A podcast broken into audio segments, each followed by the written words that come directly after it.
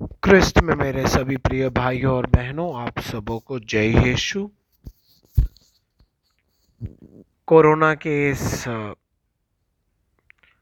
काल में जब कोरोना और वापस फिर से एक और बार बढ़ रहा है और लोगों को आश्चर्यचकित कर रहा है, तब अनेक प्रकार के प्रश्न उठ रहे थे। जब ये शुरू हुआ था तब लोगों ने पूछा पर भगवान कहाँ है?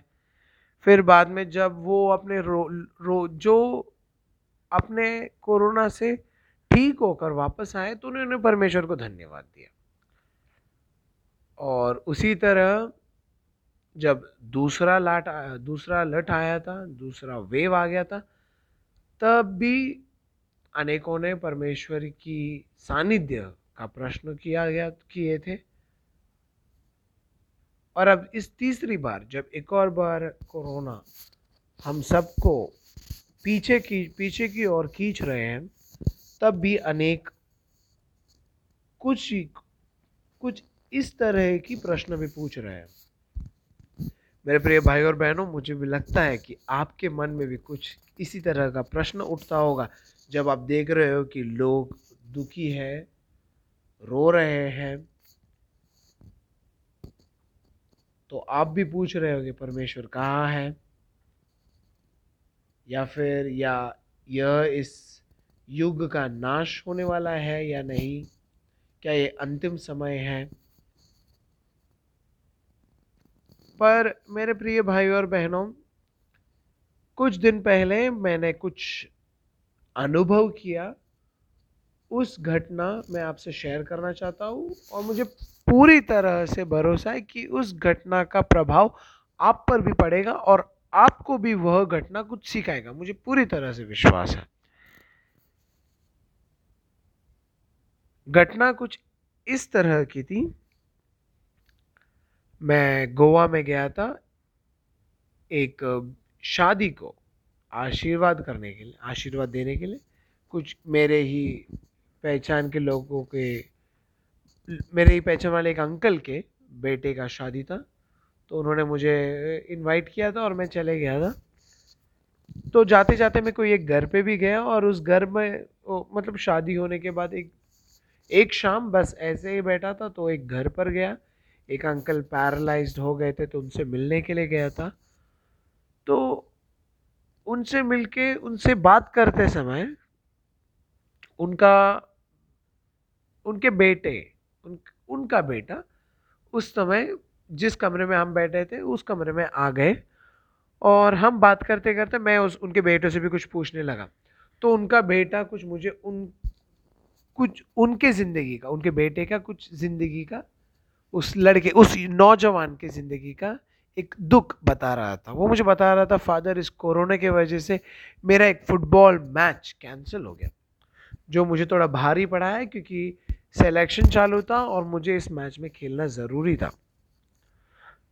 कोरोना के समय अनेक प्रकार के दुख भरे फ़ोन कॉल्स अनेक प्रकार के दुख भरे लोगों से मेरा भेंट हुआ था और मुझे इस सब चीज़ों ने बहुत कुछ सिखाया। पर इस नौजवान से बात करते समय इसका जो प्रश्न था, उसने मुझे कुछ ज़्यादा ही मेरे मन में एक प्रश्न उठाया। प्रश्न वो यह था कि कोरोना की वजह से उसका एक मैच मिस हो गया और वो उसे कुछ कुछ ज़्यादा ही दुख देता है। मैं पहला तो उनके, उनको अपने पिताजी की तरफ़ देखना चाहता था। उनको बोलना चाहता था कि तुम अपने पिताजी को देखो। तुम्हारा पिताजी पूरी तरह पैरालाइज्ड हो गया है, पर क्या कभी उन्होंने कंप्लेन किया है? पर मैं वो नहीं पूछा, क्योंकि पिताजी को लगा, मुझे लगा कि पिताजी पिताजी को बुरा लगेगा। कि अगर मैं उनका ही उदाहरण ले लूँ तो। तो झट से मेरे मन में एक, कई सालों पहले घड़े हुए एक घटना मेरे मन में आ गया। वह था आर्थर आशर नाम का एक विम्बल्डन, टेनिस का सबसे बड़ा चैंपियनशिप, विम्बल्डन का चैंपियन, आर्थर आशर उनको एड्स हुआ है करके उनको पता चला। तो वो मरने मरने, मृत्यु के आज सामने थे। तब एक चैनल के इंटरव्यूअर ने उनसे कुछ एक कुछ इस तरह का प्रश्न पूछा, क्या आपको बुरा नहीं लगता है कि आपको एड्स आ गया है? आप इतने बड़े आदमी हो। और कभी आपके मन में ऐसा एक प्रश्न उठता है, क्या, क्यों, मैं मैं क्यों? तब आर्थर आशा ने एक कुछ अच्छा ही जवाब दिया, जो हमें सबको कुछ ज़्यादा ही, कुछ अच्छा ही चीज़ सिखा देती है। उन्होंने ऐसा बताया, मेरे प्रिय भाई, दुनिया में पाँच करोड़ बच्चे टेनिस खेलने को शुरू करते हैं। उनमें से पचास लाख खेलने सीख जाते हैं। उनमें से पाँच लाख कुछ अच्छे ही तरह खेलते हैं और वह चैम्पियनशिप्स में जाते हैं। और उनमें से पचास हज़ार ऐसे बड़े बड़े चैम्पियनशिप्स में आते हैं। पाँच हज़ार ग्रैंड स्लैम मतलब चार तरह के ग्रैंड स्लैम हैं, French grand slam US open Australian open और विम्बल्डन तो ये चार ग्रैंड स्लैम में खेलने के लिए आ जाते हैं पाँच हज़ार.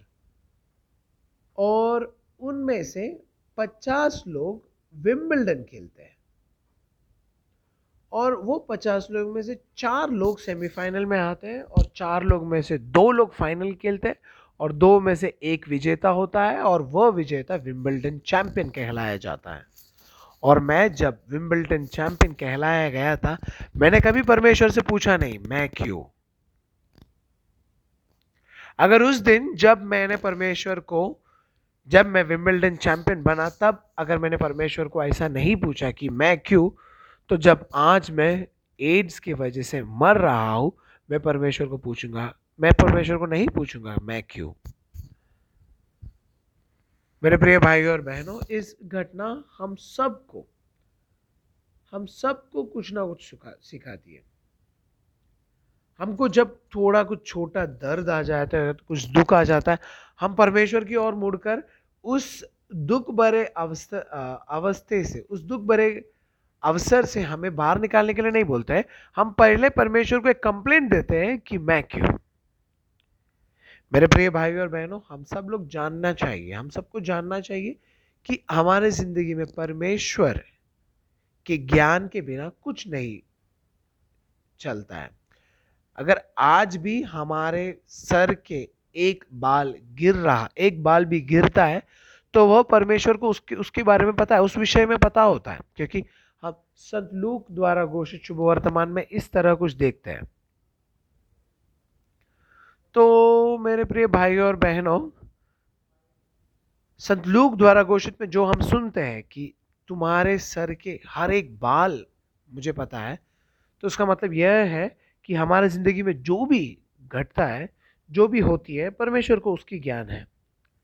तो अगर हमारे ज़िंदगी में किसी तरह की दुख, सहन हमें सहन पड़, सहने पड़ती है, उसकी भी ज्ञान परमेश्वर को है। तो अगर परमेश्वर हमें किसी भी तरह की दुख देते हैं तो हमें खुश रहना चाहिए, क्योंकि परमेश्वर ने हमें उसके लिए योग्य बनाया है। क्योंकि हम पेत्र द्वारा लिखित पहला पत्र, अध्याय चार में, वचन एक में हम कुछ इस तरह सुनते हैं। मसीह ने अपने शरीर में दुख भोगा, इसलिए आप भी शस्त्र की तरह यही मनोभाव धारण करें। जिसने अपने शरीर में दुख भोगा है, उसने पाप से संबंध तोड़ लिया है। परमेश्वर उनको ही दुख देता है, जिस परमेश्वर को पता है, जो वह दुख खुशी खुशी सह लेगा बाकी का जो दुख है, वो सब हम खुद पे उतार लेते हैं। एक उदाहरण देता हूँ। एक बच्चा अगर पूरी तरह से पढ़ता है, अच्छी तरह पढ़ता है, फिर भी अगर वह मार्क्स मार्क्स उसके कम आते हैं तो उसका कारण कि परमेश्वर उसे कुछ और सिखाना चाहता है। परमेश्वर को दिया गया एक दुख है वो, एक उसे वो सहन करना पड़ता है।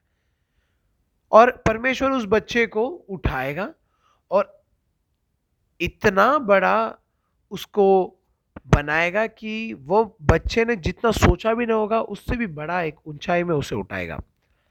उसी तरह मेरे प्रिय भाई और बहनों, अगर परमेश्वर हमें किसी भी तरह की दुख देती है और दूसरा जो उदाहरण था अगर कोई बच्चा नहीं पढ़ता है और वो अगर एग्ज़ाम में फेल होता है, इसका मतलब ये नहीं है कि परमेश्वर ने उसे दुख दिया है, उसने खुद पर एक दुख ले लिया है। क्योंकि जब पढ़ना, पढ़ाई करने का जब टाइम था, उसने पढ़ाई की नहीं।